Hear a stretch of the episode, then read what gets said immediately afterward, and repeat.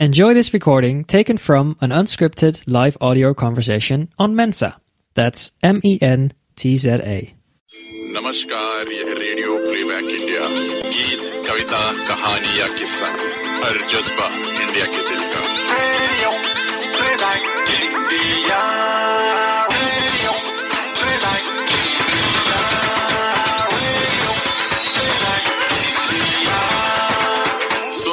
रहिए दोस्तों radio playback India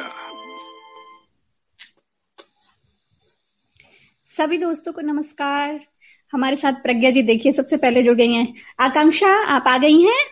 जी बिल्कुल मैं आ गई हूँ। आप सभी को मेरा प्यार भरा नमस्कार। प्रज्ञा जी नमस्ते कर रही हैं। प्रज्ञा जी हम सब की तरफ़ से भी आपको नमस्ते। आपका प्रोग्राम बहुत अच्छा चल रहा है। बीच बीच में हम सुन पाते कभी कभी नहीं सुन पाते। पर रिकॉर्डिंग सुनते हैं। बहुत बहुत शुभकामनाएँ। प्रज्ञा जी ने एक दिल दिया है। आपके लिए भी एक दिल। तो आकांक्षा जी क्या हमारे राइटर जुड़ चुके हैं? नहीं अभी तो वो जुड़े नहीं हैं पर अ, मुझे लगता है बहुत जल्दी वो हमसे जुड़ रहे होंगे। हम्म, दिख तो नहीं रहे हैं इसमें। चलिए शायद एक मिनट का समय। उन्होंने बिल्कुल टू थर्टी मान के शायद जुड़ना नहीं अभी तो नहीं। मैं क्या कॉल करूँ क्या उनको? हाँ एक बार कॉल कर लेते हैं उनको अच्छा ठीक है। मैं तब तक फ़ोन लगाती हूँ। आप अमित जी के विषय में तब तक हमारे श्रोताओं को हमारे दोस्तों को कुछ कुछ बताइए। बिल्कुल। राइटर के बारे में कुछ बताएँ। जी बिल्कुल। आकांक्षा राइटर के विषय में कुछ बताएँगे। तब तक हम अपने राइटर को थोड़ा नॉक नॉक करके आते हैं। आज जिनसे हम बात करने वाले हैं वो ऐसे डॉक्टर हैं जो कि भारतीय पुलिस सेवा में अपनी सेवाएँ दे रहे हैं। उनकी अब तक चार किताबें प्रकाशित हो चुकी हैं। बाहर में मैं अंदर ये उनका कविता संकलन है। और उनकी जो दूसरी रचना थी वो है पहला दखल जो कि संस्मरण है। गहन है यह अंधकारा। यह उपन्यास रहा है जो कि काफ़ी चर्चित रहा है। और उनकी चौथी जो रचना है जिस पर आज हम बात करने वाले बात कर वो है कोतवाल का हुक्का जो कि एक कहानी संग्रह है। हम्म। मैंने उन्हें मैसेज तो कर दिया है। ए जी अमान जी आ गए अच्छा अमान जी जुड़े हैं हमारे साथ हैज़ ज्वाइन द सर्कल ठीक है। हेलो आकांक्षा। अमित जी बहुत बहुत स्वागत है आपका आपको आवाज़ आ रही है?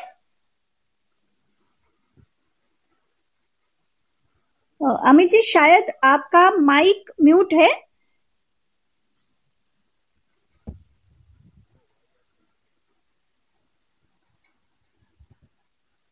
आवाज़ आ- हाँ मतलब मैं टॉपिक देख रहा था जी बिल्कुल जी बोलिए।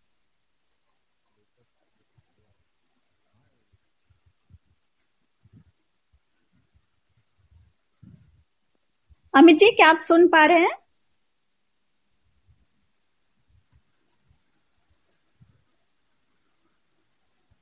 अमित जी लिख रहे हैं I am listener only I think नहीं नहीं, आपने एज ए स्पीकर ज्वाइन किया है, आप बोल पाएँगे।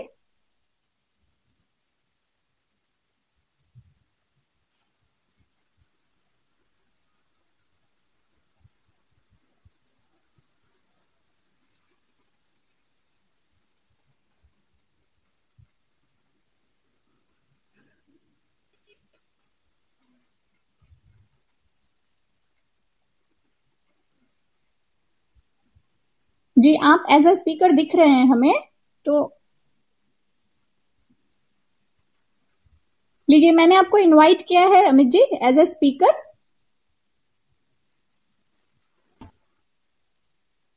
हाँ अब हमें सर नज़र आ रहे हैं। अब आवाज़ आ रही है? जी जी बिल्कुल स्वागत है सर आपका। जी थैंक यू आपके एब्सेंस से हमने आपके विषय में कुछ कुछ बातें भी कर ली आपकी रचनाओं के बारे में। तो अब आकांक्षा और मैं सुनिधा हम दोनों मिलकर आपका स्वागत करते हैं अमित जी। बहुत शुक्रिया और बहुत शुक्रिया। जी अपने श्रोताओं को एक बार फिर से मैं बता दूँ कि आज जिनसे हम बात करने वाले हैं वो है ऐसे डॉक्टर जो कि भारतीय पुलिस सेवा में आईपीएस के पद पर हैं और कोतवाल के हुक्के ने उनकी काफ़ी धूम मचा रखी है। और मूलतः जौनपुर में आपका जन्म हुआ और अभी आपकी पोस्टिंग है देहरादून में। तो आज जिस किताब पर हम बात करेंगे उसकी जो प्रतिनिधि कहानी है वो है कोतवाल का हुक्का और इस किताब का नाम भी यही है।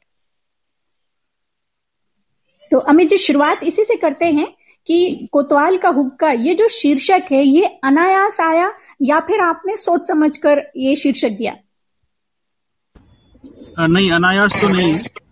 इनफैक्ट ये एक तरीके का मेटाफर है। जो कोतवाल का हुक्का है, वो एक मेटाफर है जिसमें जो पहले का पहले का सिस्टम हुआ करता था, जिसमें पुलिस का, पुलिस की हनक या उसका जो एक बाल होता था, उसकी बात की जाती थी। तो आप चाहें तो इस मेटाफर को वहाँ से यूज़ कर सकते हैं। आप सोच सकते हैं कि हुक्के का मतलब पुलिस का एक बाल है, या जो भी पाठक जैसा भी समझना चाहे। बट कुल मिलाकर के ये अनायास तो नहीं था, ये सोचा समझा जी जी। हम्म। अमित जी व्यवस्था को व्यवस्था के भीतर रहकर और व्यवस्था के व्यक्ति होने के नाते उस नज़र से देखना और इस किताब में उसे उतारना ये आपके लिए कितना चुनौतीपूर्ण रहा? चुनौती तो ज़रूर रहती है क्योंकि अ, हमारा एक अगर आप व्यवस्था के अंदर हैं तो न केवल अम, आपको आपके ऊपर लिमिटेशन होती है जैसे आपके ऊपर कोड ऑफ़ कंडक्ट लागू होता है आपके ऊपर आपकी आचरण नियमावली लागू होती है तो आप जो कुछ भी फील करते हैं, वो उसी तरीके से एक्सप्रेस करने के बीच में काफ़ी चीज़ें आती हैं। तो दिक्कत तो ज़रूर होती है, लेकिन फिर वही बात है कि अगर आप अपने लेखकीय दायित्व को समझते हैं, अगर आप अपने ये मानते हैं कि आप एक लेखक हैं, आपका आपकी कुछ रिस्पॉन्सिबिलिटीज हैं तो उस चुनौती को स्वीकार किया जाता है। जी और सर हम ये भी जानना चाहते हैं आपसे कि आपने अलग अलग विधाओं पर लेखन किया आपने कविता संग्रह मतलब कविता संकलन आपका प्रकाशित हुआ आपने कविताएँ लिखी संस्मरण लिखा उपन्यास और फिर कहानी। इन चारों विधाओं के लेखन में अ, काफ़ी विविधता है। फिर अ, कैसे आपने अ, इस तरह से अपने लेखन को आगे बढ़ाया? हाँ ये ज़रूर है। मतलब विविधता तो बहुत है बट जो ढांचा होता है जो स्ट्रक्चर होता है या जो फॉर्म होता है वो सिर्फ़ एक एक्सप्रेशन होता है आपकी फीलिंग्स का जो आपके अंदर महसूस हो रहा है उसको एक्सप्रेस करने का। तो जो भी ढांचा या जो भी स्ट्रक्चर आप फॉलो करते हैं आप जो जो आपको सबसे करीब लगता है उस उस फीलिंग के आप उसको इस्तेमाल करते हैं। तो किसी को अ, कहानी लिखने में ज़्यादा सहूलियत होती है किसी को कविता लिखने में होती है। तो मेरे पास तो ये ये चीज़ें, ये फीलिंग्स जैसे जिस जिस फॉर्म में आई, मैंने उनको उसी फॉर्म में एक्सप्रेस किया। तो जैसे अगर कविता आई है तो वो कविता के फॉर्म में निकली। इनफैक्ट इस कहानी संग्रह के बीच में बहुत सारी कविताएँ आएँगी। मतलब कहानियों के बीच में भी कविता जैसा कुछ मिलेगा। तो वो इसी वजह से है, क्योंकि वो उसी फॉर्म में मेरे पास आया और मैंने उसको उसी फॉर्म में एक्सप्रेस किया है। तो ये बस ऐसा ही है। मेरी फीलिंग्स जैसी रहती है, मैं उस तरीके से अमित जी, हमारे बहुत सारे श्रोता जुड़े हुए हैं और वो कुछ कुछ अपने सवाल भी लिख रहे हैं। तो मैं वो भी पढ़ते चलती हूँ। हिमांशु जोशी जी कह रहे हैं कि आपसे ये कोतवाल का हुक्का, इस किताब के आवरण के विषय में भी पूछा जाए। ये आवरण चित्र कैसे तैयार हुआ? आवरण चित्र आप देखेंगे तो पॉल क्ली एक बहुत अच्छे पेंटर हुए हैं। एक्सप्रेशन जो विधा होती है वो उन्होंने उसके काफ़ी जाने माने पेंटर रहे हैं। बीसवीं शताब्दी के तो वहाँ उनकी एक पेंटिंग है, उसी पेंटिंग से लिया गया है। जी, हम बात कर रहे थे, अभी आप इस सवाल से पहले बता रहे थे कि कहानियों के बीच में भी कुछ कुछ कविताएँ आई हैं। तो ये जो रॉ में निकलता है, कहानियों के बीच में कविताएँ, जो रॉ में आता जाता है, वो आप लिखते जाते हैं। अब मैं ये तो नहीं पूछूँगी कि आपको क्या लिखने में ज़्यादा मज़ा आता है, लेकिन ये ज़रूर पूछूँगी कि क्या चीज़ आप पहले प्रेफर करते हैं कि अगर एक एक कहानी दिमाग में चल रही है और एक कविता भी दिमाग में चल रही है, किसे आप पहले पूरा कर लेना चाहेंगे? ये भी सिचुएशन पे ही डिपेंड करता है। मतलब वो उस समय किस चीज़ की ड्राइव ज़्यादा चल रही है। वैसे देखा जाए तो मेरे अंदर का जो सोल है, वो कवि का है। मतलब मैं पहले कवि हूँ, बाद में कुछ और हूँ। क्योंकि पहली शुरुआत भी जब लिखने की हुई थी, कविता से ही हुई थी। और इसी वजह से बाकी जो विधाएँ हैं, जैसे उपन्यास भी है, उसमें भी आपको कहीं कहीं कविता के अंश मिलेंगे। एग्जैक्ट फॉर्म में कविता नहीं मिलेगी लेकिन उसके अंश ज़रूर मिलेंगे। तो कविता शायद आप आपके प्रश्न का जवाब शायद ये हो सकता है कि मैं कविता लिखने में ज़्यादा इजी महसूस करूँ। तो ये जो कहानी संग्रह है इसका थोड़ा सा और खुलासा करिएगा कि किन किन विषयों पर कहानियाँ हैं श्रोताओं को पढ़ने में क्या मिलेगा इसमें? वैसे तो मोटा मोटे तौर पे देखा जाए तो ये पुलिस की कहानियाँ हैं इसमें कुछ बड़ी कहानियाँ हैं लंबी कहानी इनको बोलते हैं और कुछ लघु कहानियाँ हैं अति लघु कहानियाँ हैं। और ये पूरी कहानी का जो स्ट्रक्चर है, वो पुलिस पे है। लेकिन जैसा कि होता है कि आप सिर्फ़ एक उस पर नहीं लिखते हैं मतलब एक ही स्ट्रक्चर पे नहीं लिखते। तो इसमें समाज जो मेरे ख्याल से 90s के बाद जो समाज में बदलाव आए हैं काफ़ी हद तक वो समेटने का प्रयास किया गया है। तो मतलब जाहिरा तौर पर तो पुलिस की कहानियाँ हैं, लेकिन अगर अंदरूनी तौर पर देखें तो ये समाज के बदलने की कहानियाँ। जी जी। पिछले दिनों हम कुछ एक प्रशासनिक अफसरों से भी बात कर रहे थे जो राइटिंग में रुचि रखते हैं और अपनी किताबें लिखते हैं। तो ये सवाल हमारा उनसे भी था कि ये मैनेज कैसे करते हैं? उनके लिए तो फिर भी एक टाइम बॉन्ड होता है कि वो दस से पाँच या सात या जितने भी बजे तक ड्यूटी पे रहते हैं। लेकिन पुलिस के साथ तो ये टाइम बाउंडेशन भी नहीं है। तो फिर आप मैनेज कैसे करते हैं अपनी रचनात्मकता को? क्योंकि कविता को तो बताकर नहीं आएगी, वो कभी भी दिमाग में उमड़ उमड़ती होगी। तो फिर आप कैसे मैनेज करते हैं ये राइटिंग? इस तरह के सवाल मुझसे पहले भी पूछे गए और मेरा जवाब हमेशा यही रहता है कि जब आपको अंदर की ड्राइव इतनी लगेगी कि जैसे आप सोने, सोना, सोते तो हैं ही, खाना भी खाते हैं, बाकी सारी सारी चीज़ें भी करते हैं तो वो इसलिए करते हैं क्योंकि वो अंदर की ड्राइव है, वो कंपल्शन है, वो करना ही करना है। तो जब, जिस समय ये लगता है कि मुझे, मैं लिखने, लिखे बिना नहीं रह पाऊँगा तो मैं लिख देता हूँ। तो वो ऐसा कुछ नहीं है कि आपके पास टाइम नहीं मिलता टाइम बिल्कुल मिल जाता है। जैसे इस समय मैं ड्राइव कर रहा हूँ मतलब गाड़ी में बैठा हूँ और मैं आपके साथ जुड़ा हुआ हूँ तो वो टाइम निकालना पड़ता है वो निकल जाता है ऐसी कोई दिक्कत नहीं आती। जी हम अब क्योंकि आप अंदर से एक कवि हैं तो यहाँ पर एक चीज़ बनती है कि क्या आप अपनी कोई रचना यहाँ पर हमारे श्रोताओं को हमारे जो साथी जुड़े हुए हैं उनको सुनाना चाहेंगे? इसके लिए मुझे माफ़ कीजिएगा क्योंकि मैं बाकी गाड़ी में बैठा हूँ मेरे पास अपना कुछ भी नहीं है ना कोई किताब है ना और जिस मोबाइल से मैं बात कर रहा हूँ शायद उसमें कुछ कविताएँ होंगी तो मैं कर भी नहीं पाऊँगा उसको। तो फिर कभी किसी प्लेटफॉर्म जी जी जी बिल्कुल बिल्कुल फिर किसी प्लेटफॉर्म में मिलेंगे। उर्दू और हिंदी का कॉकटेल ये हमारे एक श्रोता लिख रहे हैं कि अपने लेखन में इसके बारे में कुछ विस्तार बताइए उर्दू और हिंदी के कॉकटेल के विषय में। नहीं ऐसा कोई कॉकटेल नहीं है ये तो हिंदुस्तानी भाषा है इसमें कहीं को, कोई कॉकटेल नहीं है। उर्दू और हिंदी अगर किसी को अलग ज़ुबान लगती हो तो लगती हो मुझे तो अलग लगती भी नहीं है।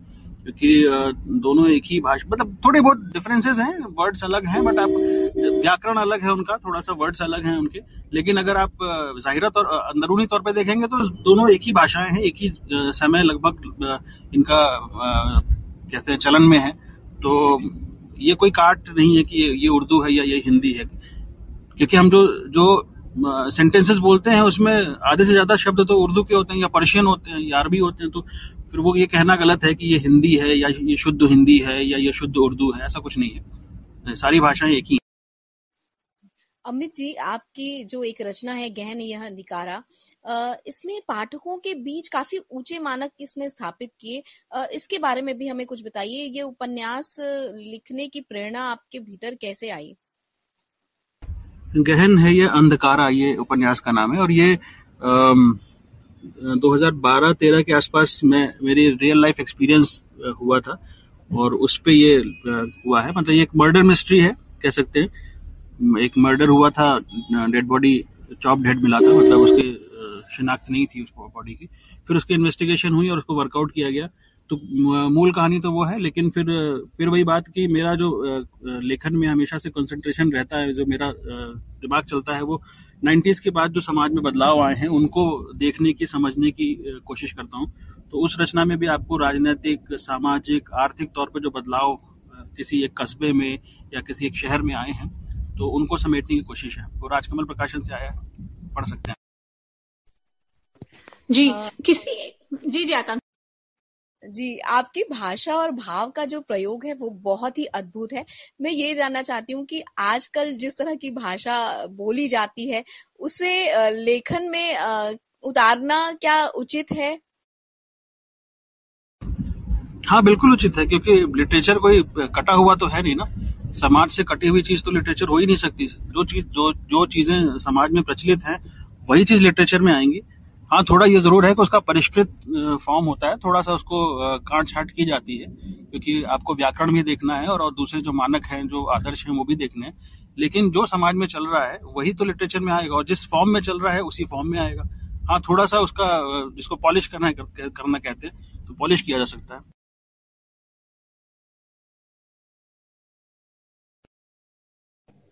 जी, मैं आपसे पूछ रही थी, अमित जी पुलिस की जॉब एक ऐसी नौकरी होती है ना, जिसमें आपको बहुत प्रैक्टिकल अप्रोच रखनी होती है।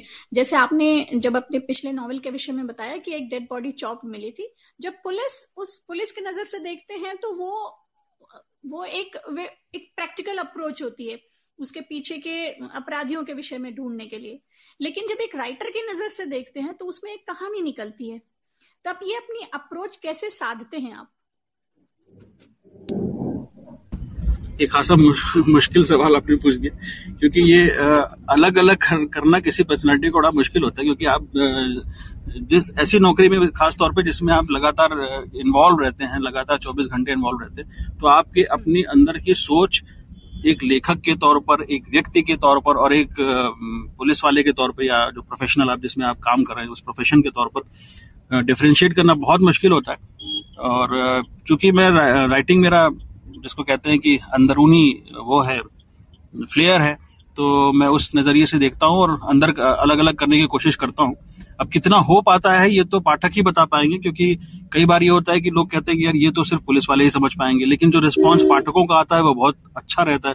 जो गहने अंधकारा का जो रिस्पॉन्स बाकी पाठकों का रहा, वो बहुत अच्छा लगा। उन्होंने कहा कि नहीं, ये पुलिस की कहानी नहीं है तो बिल्कुल समाज की कहानी।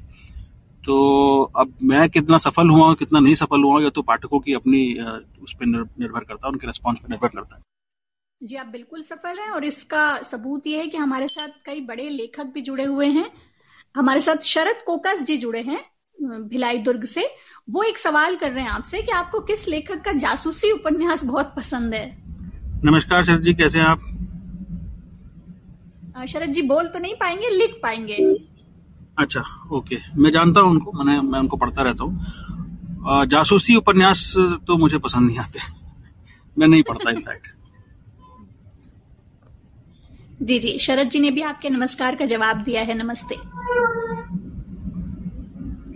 जी तो पढ़ने में, अमित जी, आपके किस तरह के विषयों पे रुचि है? किस तरह की चीज़ें पढ़ना आप पसंद करते हैं? अ, मैं लगभग हर तरह की चीज़ें पढ़ता हूँ जो कंटेम्प्रेरी राइटिंग है उसमें ज़्यादा इंटरेस्ट रहता है मुझे जो समकालीन साहित्य चल रहा है जिसमें कविता भी है कहानी भी है उपन्यास भी है। और अपने आसपास के लोगों को पढ़ने की कोशिश करता हूँ। थोड़ा बहुत इतिहास पढ़ने की कोशिश करता हूँ जो जो रेलेवेंट लगता है मुझे वो इतिहास भी पढ़ता हूँ मैं। और नॉन फिक्शन भी पढ़ता हूँ मतलब अब ऐसा कुछ स्पेसिफाइड वो नहीं है कि मैं यही पढ़ता हूँ या ये नहीं पढ़ता हूँ। जी अमित जी एक सवाल ये भी हाँ हम्म, हम्म। सुमेधा जी कंटिन्यू कीजिए। अच्छा ठीक है मैं पूछ लेती हूँ कि लिखने के लिए आप कैसे विषय चूज़ करते हैं? वो विषय आपके सामने आते हैं या आप तय करते हैं कि अब इस पर लिखना है मुझे? दोनों चीज़ें हैं। मतलब जैसे कभी किसी विषय को देखकर या कोई घटना या कोई ऐसी चीज़ें ऐसी ऐसा चरित्र मेरे सामने आ जाता है जिसको देख करके लगता है कि यार इसके बारे में लिखना ज़रूरी है। तो लिखा जाता है अदरवाइज़ तो लिखने का कोई ऐसा बहुत पर्टिकुलर रीजन होता नहीं है। मतलब अंदर से एक ड्राइव होती है कि आपको लिखना है तो आप लिख देते हैं। बाकी कोई बहुत सीरियसली सोचने वाली चीज़ है नहीं। लिखना अपने आप हो जाता है। जी सजीव जी का एक सवाल है। उन्होंने पूछा है कि पुलिस डिपार्टमेंट का क्या फीडबैक रहा कोतवाल का हुक्का जब उन्होंने पढ़ी? ये भी बड़ा इंटरेस्टिंग सवाल है क्योंकि अम, मतलब आप अगर देखेंगे जो मेरी कहानियों का स्ट्रक्चर होता है या उपन्यास का भी रहा है तो उसमें मैं कुल मिलाकर के सटायर ही करता हूँ। और अपनी व्यवस्था पे या अपने लोगों पे ही सटायर करता हूँ। लेकिन बड़ा अच्छा ये है कि सटायर को लोग एक्सेप्ट करते हैं और मानते हैं और अप्रिशिएट करते हैं। तो मेरे डिपार्टमेंट ने भी मतलब जिन लोगों ने भी इसको पढ़ा होगा या जिनका रिस्पांस मुझे मिला है, उनकी तरफ़ से बड़ा पॉजिटिव रिस्पांस मिला है, दोनों किताबों का। तो ये अच्छी बात है। जी हिमांशु जी ने लिखा है कि जिसे दिल में गुजाहट मच जाए वही लिख दो। ऐसा उन्होंने उन्होंने लिख कर भेजा है हमें। हाँ बिल्कुल सही बात है। जो अंदर से लगे कि हाँ ये लिखे, लिखे बिना रहा नहीं जाएगा तो वो लिख देना चाहिए। जी नवीन लेखकों के लिए आप क्या कहना चाहेंगे? किस तरह से उन्हें तैयारी करनी चाहिए या किस तरह से वो लेखन के क्षेत्र में आ सकते हैं? मेरे ख्याल से लिखने से पहले पढ़ना ज़रूरी है क्योंकि मैं भी जितना लिखता हूँ उससे दस गुना ज़्यादा पढ़ता हूँ। तो मैं लेखकों से जो भी, नए पुराने जो भी लोग सुन रहे होंगे इसको, उनसे यही कहूँगा कि जितना ज़्यादा वो पढ़ेंगे, उतना ज़्यादा उनके अंदर ड्राइव आएगा कि वो लिखें। तो सबसे पहले तो लिख, पढ़ें, और उसके बाद जो भी, जैसा भी लगे उनको, वो से लिखें। आजकल एक और चलन आ गया अमित जी ऑडियो का। तो क्या आप अपनी किताब पर भी ऑडियो फॉर्मेट में कुछ लाने का मन बना रहे हैं? हाँ अगर इस तरीके का कोई ऑफ़र आएगा तो ज़रूर करेंगे। अभी तो फ़िलहाल कोई मेरे पास ऑफ़र है नहीं। लेकिन अगर कोई कहता है कि इसको ऑडियो फॉर्म में लाना है तो बिल्कुल। बिल्कुल हम आपको ऑफ़र करते हैं कि आप इसको ऑडियो फॉर्म में लाइए क्योंकि आपकी आवाज़ भी अच्छी है और सुनने में भी बहुत अच्छा लगेगा लोगों को। अच्छा आप मुझसे कह रहे हैं कि आप ही आप ही इसका ऑडियो बना दें। चलिए ये भी कर लिया जाएगा। ये भी एक नई फ़ील्ड है और जिसमें कूदा जा सकता है। हाँ नहीं, बिल्कुल पॉडकास्टिंग भी आजकल बहुत अच्छे से चल रही है और बहुत पसंद भी है मुझे। पॉडकास्टिंग सुनता भी रहता हूँ मैं और बहुत सक्सेसफुल मीडियम है और टेक्नोलॉजी ने ये बात, जी? टेक्नोलॉजी ने ये हमें सुविधा दी है कि इन चीज़ों को को लगाया जाए। तो अब जैसे फ्लैश फिक्शन है या छोटी छोटी पोइट्री पोएम्स हैं लोग जो पॉडकास्ट कर रहे हैं, बहुत सारी चीज़ें कर रहे हैं। तो अच्छा फॉर्मेट जी जी। अब आपका अगला प्रोजेक्ट क्या है? किस विषय पर लिख रहे हैं और क्या लिख रहे हैं? फ़िलहाल तो बहुत फुटकर जैसा लेखन चल रहा है। जैसे छोटे छोटे फ्लैश फिक्शन जैसा भी मैंने बताया वो लिखने की कोशिश कर रहा हूँ। और बहुत प्रबंधात्मक कुछ ऐसा है नहीं। जल्दी ही आएगा। मैं, मुझे ऐसा लग रहा है कि मैं लिख दूँगा, क्योंकि कुछ चीज़ें ऐसी हैं जो पॉपअप हो रही है दिमाग में। लेकिन अभी कुछ बहुत बड़ा कोई आइडिया बना नहीं है। तो जैसे ही बनता है, मैं जी, अमित जी, इन दिनों सोशल मीडिया में बहुत लिखा जा रहा है। अभी अगर आप थोड़े से एक्टिव होंगे सोशल मीडिया में तो आप देखेंगे कि बहुत लोग कविताएँ, कहानियाँ, बहुत कुछ लिख रहे हैं और बहुत तब्दीलियाँ भी आ रही हैं। पहले एक कविता का रूप होता था, गद्य, पद्य, अपने अलग अलग रूप में होते थे। आजकल ये डिफाइन करना भी बहुत मुश्किल है कि ये कविता है और ये पद्य नुमा गद्य है। ये अलग अलग करना भी मुश्किल हो गया है। तो ये जो पैमाने बदल रहे हैं इससे कितने सहमत हैं आप? कुछ चीज़ें वो पैमानों में ही रहनी चाहिए या उनमें समय के हिसाब से इस तरह का बदलाव होते रहना चाहिए? नहीं ये बदलाव तो होगा ही होगा क्योंकि एक लंबा वक्फा हो चुका है कि वो जो रूढ़ हुए हैं पैमाने उनको उनको उनकी उलट पुलट होते रहनी चाहिए और उनको टूटना भी चाहिए।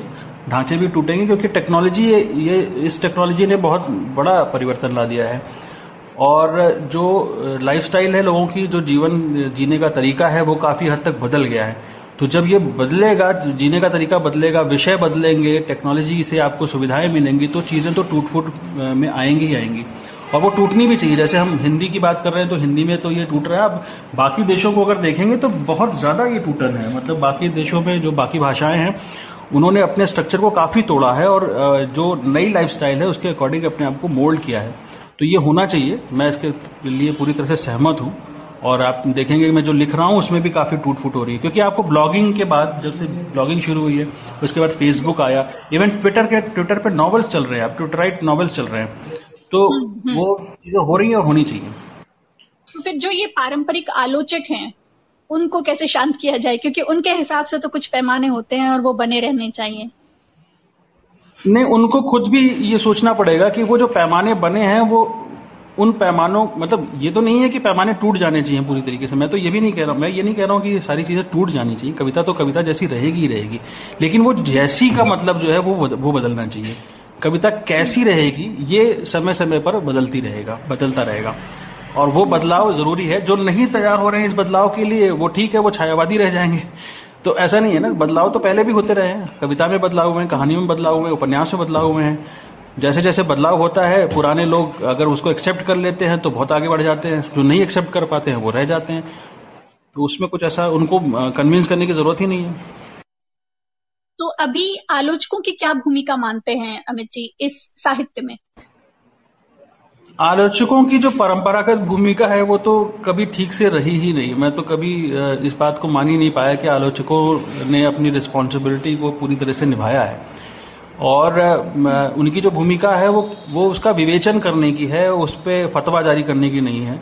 आमतौर पे होता यही है कि अब आलोचक एक मठाधीश जैसे जैसे बन जाते हैं और वो फतवा जारी करते हैं कि ये अच्छा है, ये बुरा है, ये ऐसा है, ये वैसा है। वो उनका काम नहीं है। लेकिन अब वो कर रहे हैं। हर चीज़ें चल हर चीज़ चलती रहती है। तो वो कर रहे हैं तो उनकी अपनी मर्ज़ी है वो करने दीजिए। क्योंकि अल्टीमेट आलोचक तो पाठक होता है ना।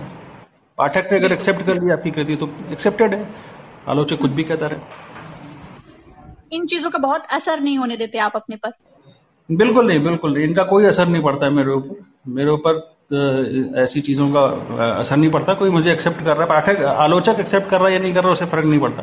पाठक एक्सेप्ट करता तो मुझे अच्छा लगता है। नहीं करता तो स्वांता सुखाय तो है ही है। जो मैं लिख रहा हूँ अपने अपनी खुशी के लिए लिख रहा हूँ। मेरे अंदर अगर ये ड्राइव है कि इसे लिखे बिना मैं मर जाऊँगा तो मैं लिखूँगा ही लिखूँगा।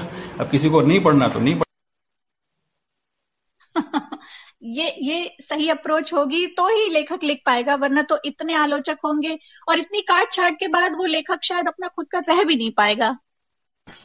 हाँ बिल्कुल। ये प्रेशर तो बिल्कुल ही नहीं लेना चाहिए। प्रेशर सिर्फ़ एक चीज़ का होना चाहिए कि आप जो लिख रहे हैं वो आप उससे कन्विंस्ड हैं या नहीं? आप जो लिख रहे हैं वो आपको पसंद आ रहा है या नहीं आ रहा है? आप ये तो नहीं है कि पाठकों के लिए लिख रहे हैं। ऐसा तो नहीं कि आप पाठकों को खुश करने के लिए लिख रहे हैं या आलोचकों को खुश करने के लिए लिख रहे हैं। आप अपने आप को खुश करिए। सारी बातें हुई अमित जी ये क्योंकि लाइव मीडिया है तो हमारे पास बहुत थोड़ा सा समय बचा है इतना कि हम आपको शुक्रिया कह सकें। आपका बहुत बहुत बहुत धन्यवाद। फिर कभी बहुत धन्यवाद बहुत धन्यवाद। शुक्रिया बहुत शुक्रिया।